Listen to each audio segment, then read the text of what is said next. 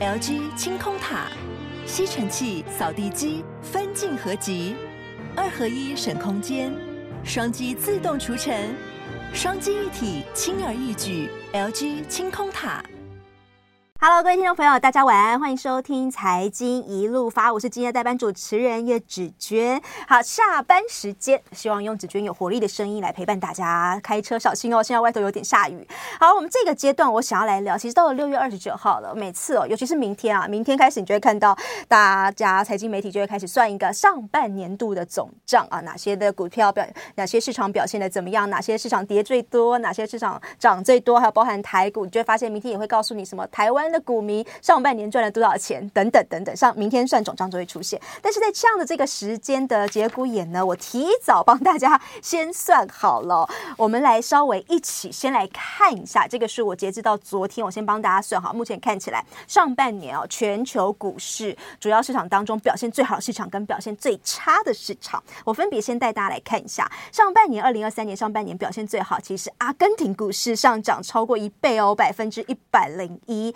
再来啊，第二名是费城半导体指数涨了百分之四十五，然后第三名纳斯达克指数涨了百分之三十，日经指数自从巴菲特爷爷转战过去之后，聚集了全世界的目光，它其实在上半年也涨了百分之二十六。好了好了，再来还有我们的台股加权指数，今年以来涨势其实有百分之十九以上，这个是表现最好。那表现最差的这一些呢，就是今年以来依旧是负的，就是像是吉隆坡吉隆坡指数是。指数、香港恒生指数、雅加达指数、深圳成指、沪深三百指数，哎，有一个共通点哦，全部出现在东南亚。好啦，这样子一个上半年表现最好跟最差的市场，我们要来解析一下到底发生了什么事情呢？这个阶段，我们邀请到现场的，我们要来做视讯连线的是红利投信投资策略部副总经理邓胜明副总好。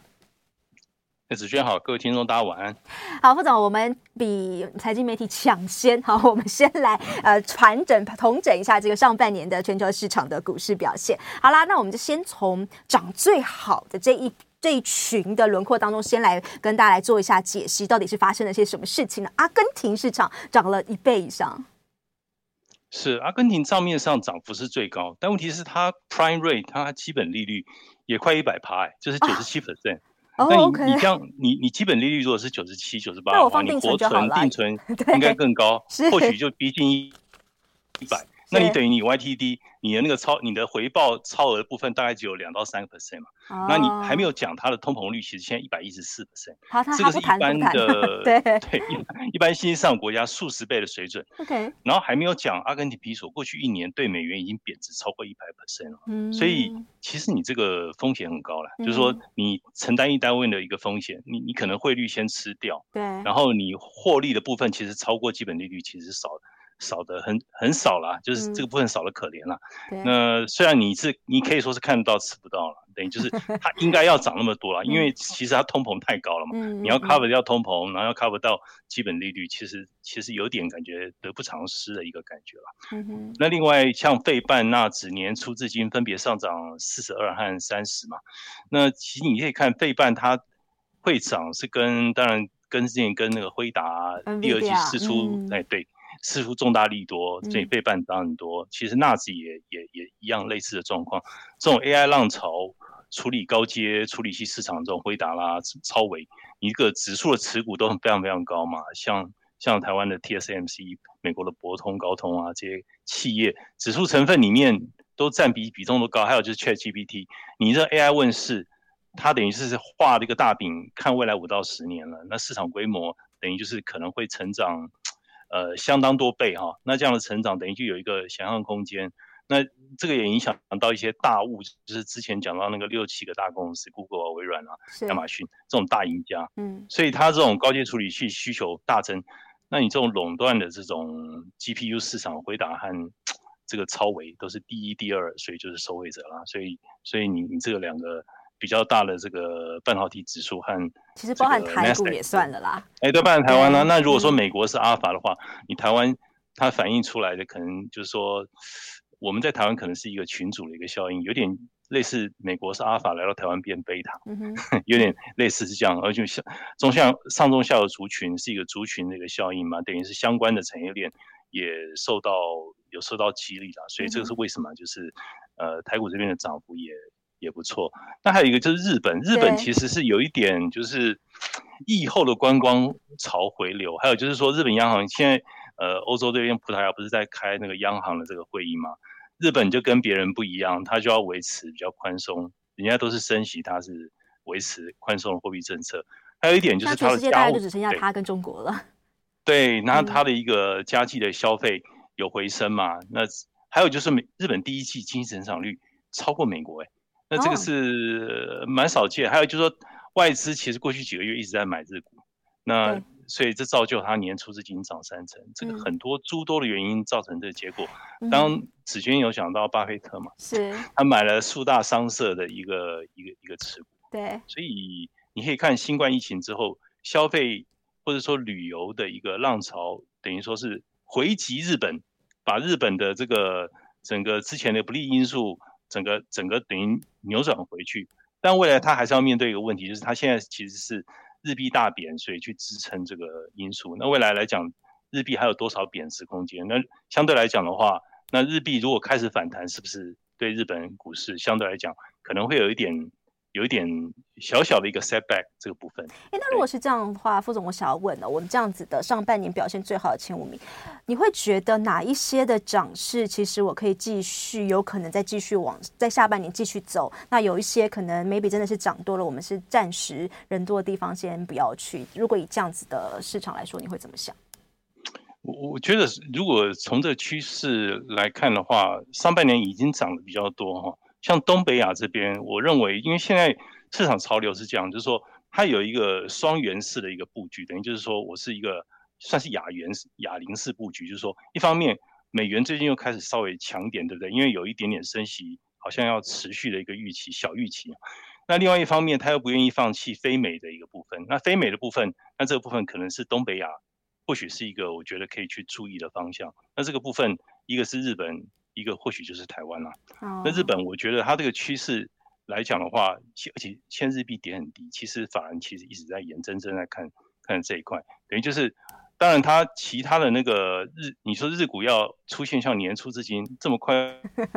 速的涨幅，恐怕接下来速度会，我觉得没有办法。嗯。那那但是问题是日币够低廉嘛，所以这个相对来讲的话，法人还是会眼睛还是会挨啊，那个刚刚前面讲的那几个利多因素，应该我觉得不会。不会是一时三刻立刻会扭转。嗯，那那美国的一个部分的话，等于就是吃比较属于成长的一个属性。那就是我刚刚前面讲到，可能是贝塔的一个效应。或许这个部分像那整体半导体啊，或者说整个呃三 C PC 这个部分的一个带动啊，电子业的一个部分，那或许就是至少就第三季来讲啊，变成整体市场的贝塔去供应链的一个带动，其实也会。也会对台股来讲，我觉得未必不是，未必是一个。不是一个不好的一个事情。嗯哼哼，其实就这个日元，我们都知道说日元跟日股其实走一个反向的一个关系嘛。那近期大家哈日族们很夯，就看到新闻推播会是告诉你啊，零点二一了，然后什么呃换多少钱可以赚一个日本机票等等相关的事情就会出来。所以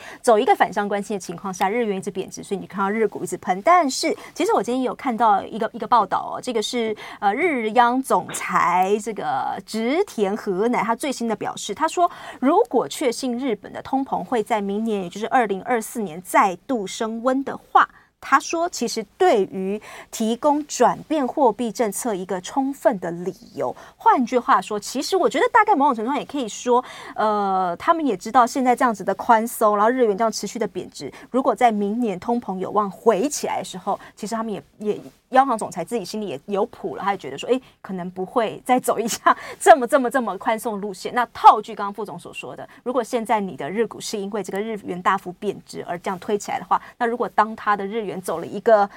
反转的时候，哎，那你的日股可能就会有点影响了。所以大家要特别注意这件事情，对不对？好，那再来啦。我们刚刚看到就是上半年表现最好，那当然我们要来检讨一下，那上半年表现比较差的这些到底又发生了什么事呢？你说吉隆坡啦、雅加达啦、香港啦、陆谷啊，副总你怎么看？是，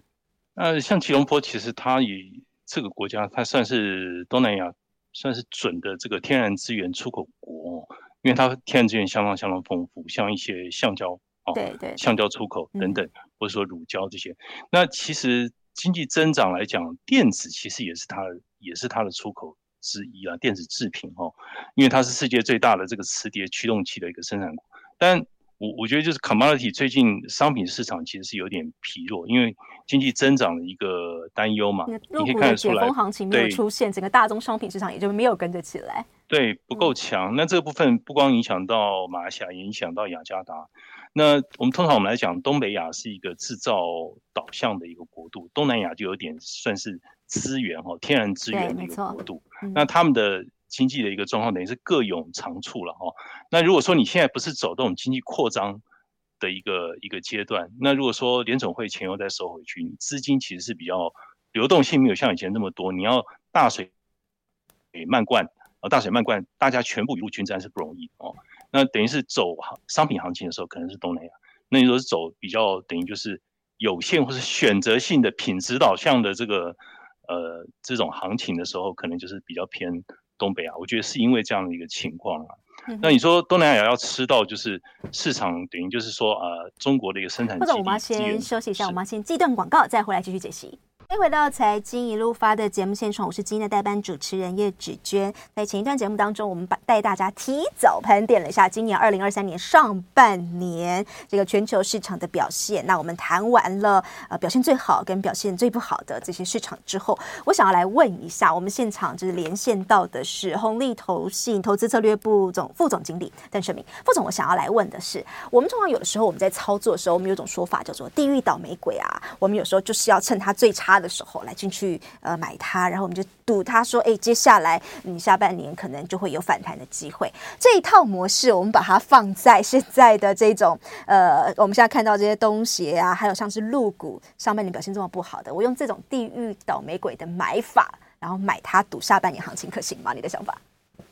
我我觉得就是像零八年以来，亚洲表现其实过去十几年是是一个失落的一个十年。那如果说十年河东，十年河西的话，那美国大型股会不会永远吃香？美国大型股还是吃香，但是亚洲不一定不会吃香，因为它过去它表现太落后。那我觉得未来有一个可能性，就是因为亚洲，呃，它就呃它的一个特性来讲，比较制造 base 的一个特性。那已开发国家比较像是那种 IP base，就是公司很强，对不对？然后有研发能力，隐形的资产非常非常强。嗯、那亚洲的话是实质资产强，所以如果说它的一个资本投资开始增长，过去数十年来讲有一个正向循环，资本增长 Capex 上去的时候，亚洲股市就上去。但是我们注意到最近复数年哦，东协国家它的那个 FDI 就是外人直接投资开始增长，嗯、我觉得有升温了。嗯，那东北亚的。中国的一个部分，如果你相信这种地域投资法，您刚刚讲到那个东西，我认为政策的开放还有一点就是说，刚刚讲那个逻辑，假设是通说得通的话，那这个十年河东十年河西的这个趋势哈，你应该等于就是低点去做长期的一个一个一个一个投资啦。从这个角度来讲，我觉得投资亚洲其实不算是一个呃不划算的一个买卖，因为美国的话毕竟已经累积，你看科技股去年第四季的时候，NASDAQ 三三呃二十四倍，现在已经快四十倍了，三十六七倍，嗯、你也不能讲它不高啊。高那本益比低的是在亚洲这边啦，嗯、本益比比较低啊。嗯、那你你的资金也可以做哑铃式的一个配置嘛，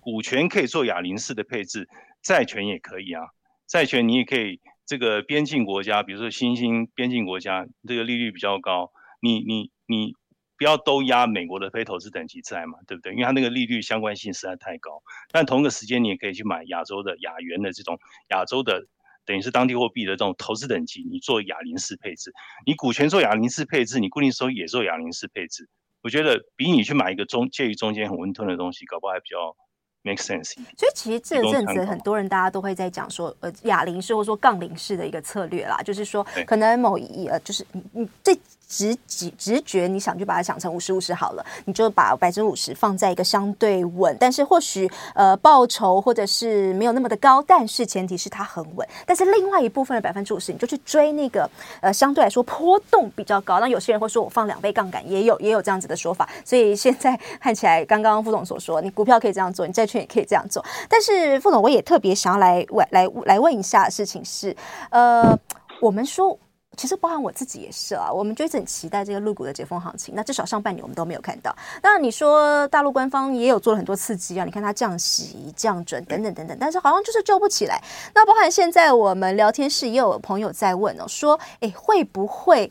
接下来的陆股走成？以前的日本这种低迷啊、失落个十年、二十年这样子的一个走法，因为你看，如果说，我觉得有时候呢会是一个恶性循环，就是当你如果经济起不来，那民众你会担心，我不知道我下个月会不会消费，呃，会不会失业？那我有这样的前提的情况下，我这个月当然我的花费就会减少。那这样一直恶性循环下去的话，哎，我如果走到通缩，那真的是失落了个十年、二十年耶。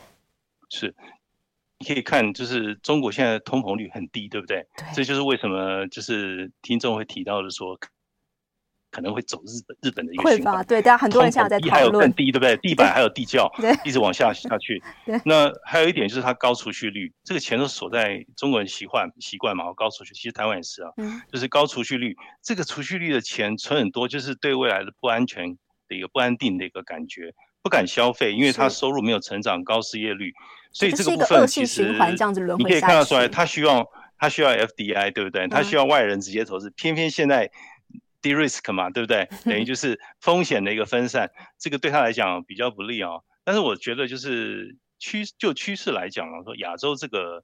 中国的这个制造业的一个 base 这么大的一个 capacity，你说要东协国家其他地区完全取代，我觉得不容易。那消费未来来讲，它的一个动能可能在消费的一个信心，还有就是消费什么时候动能，它自己本身的一个呃消费的动能，其实它的一个实力其实是有的，只是说什么时候政府的这种它的一个能够让市场有个 commitment，让他觉得哎有信心，你真的是你会去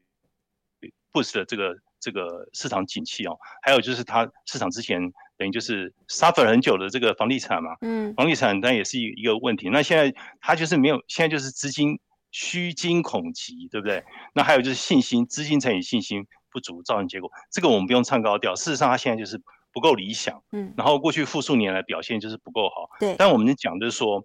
市场是一个轮替的，就是说你要是大方向来看，它永它不会永远一直在个地方独强，也不可能永远数十年都强下去。等到它相对的价值。展现的时候，相对有相对的投资利益的时候，或者它实在是太低了，低到有有有一些油水都可以掐出来了，就是那个时候，其实相对来讲的话就会有机会。那我们认为，就是这个方向上来讲，一个中国的一个重启的可能，重启的一个面向，长期而言哈，市场的一个轮替，还有就是品质的一个导向来讲，亚洲这边其实你看，像东北亚制造的 base，东南亚的一个天然资源一个 base，其实本身就是一个。很丰富多元的一个投资这个导向啊，所以投资亚洲，我觉得可以算是等于就是那些你除了你投资那些美国大公司，你去你去你去 bet，那同一个时间你可以亚洲这边你可以 buy on dip 买一些比较低估。低估值、低基期的一个投资标的，或许也是一个不错的一个选择。对，所以我们今天呃再次给大家看哦，如果你现在才加入到我们节目现场的话，再次给大家看，我们有先帮大家稍微整理了一下二零二三年上半年表现最好跟最差的一个市场。那我们现在以最差的市场来说，其实全部都是集中在呃东南亚哦，东东亚的地区，包含像是吉隆坡、香港，还有雅加达，然后还有陆股、深圳，还有上证这个深圳成指这相关的，都是在整个东南亚。的一些指数，那刚刚其实副总的意思就是说，哎，其实亚洲的一个动能啊，绝对是不容小觑的。所以，其实如果我们以展望到下半年，或者是以现在走一个地狱倒霉鬼投资法，哎，其实也不无可能，就是走一个刚刚所说的杠铃策略，大家可以来思考一下。哎，副总最后一点点时间，其实我也有点点想要来谈一下，就是大宗商品，其实在上半年也都没有什么太大的一些表现。比如说，你说能源，呃，能源石油好了，或者是你你不管 OPEC 怎么样说我要减产，每个月说我要减产，哎。可能他在刚刚宣布减产的第一天有一些反应，后来又躺在那里了。呃，包含像是铜啊等等，也都是这样。哎，我不知道说你会怎么样看即将进入到二零二三的下半场。哎，大宗商品，你的想法呢？是，那如果以能源像石油来讲，去年的均价是九十八、九十九，那今年大概降到八十二，你就知道为什么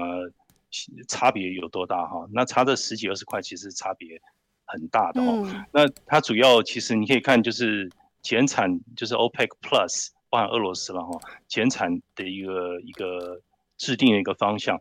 主要是需求的一个问题。那如果你认为呃，已开发国家最快年底或甚至是拖到明年初，它是一个假设，假设大家都没有干鬼，都没有估错，是一个浅层的经济衰退的话，理论上你个大宗商品有一个支撑嘛，对不对？那现在看起来，大家觉得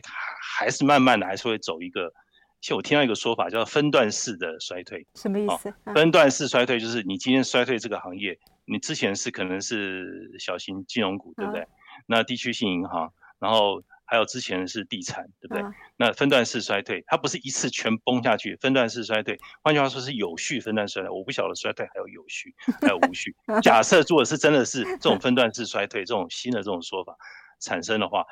还是可控。但是你说要很理想那种金发女孩。又低的利率，然后呢，那那资金又多，我觉得要回到那种天堂的那种环境，我觉得是不容易的，一定是很多荆棘的一个市场，一定是这样的哦。那我我我我我我是觉得 commodity 相对来讲的话，因为它反应的其实是很快，它已经看到明年明年上半年经济可能会有点下滑，所以我觉得它需要时间去去调整啊。那你说你要买在这边等？也也不是不行啊，可以啊，可是你要等比较久啊，就它不是一个，它不是一个快钱，你必须等到其他相对来讲，其他的一些风险指标都到比较高峰的一个水准的时候，我觉得 commodity 会比较有机会，而且它还有一个很大的驱动力是中国啦，中国市场现在是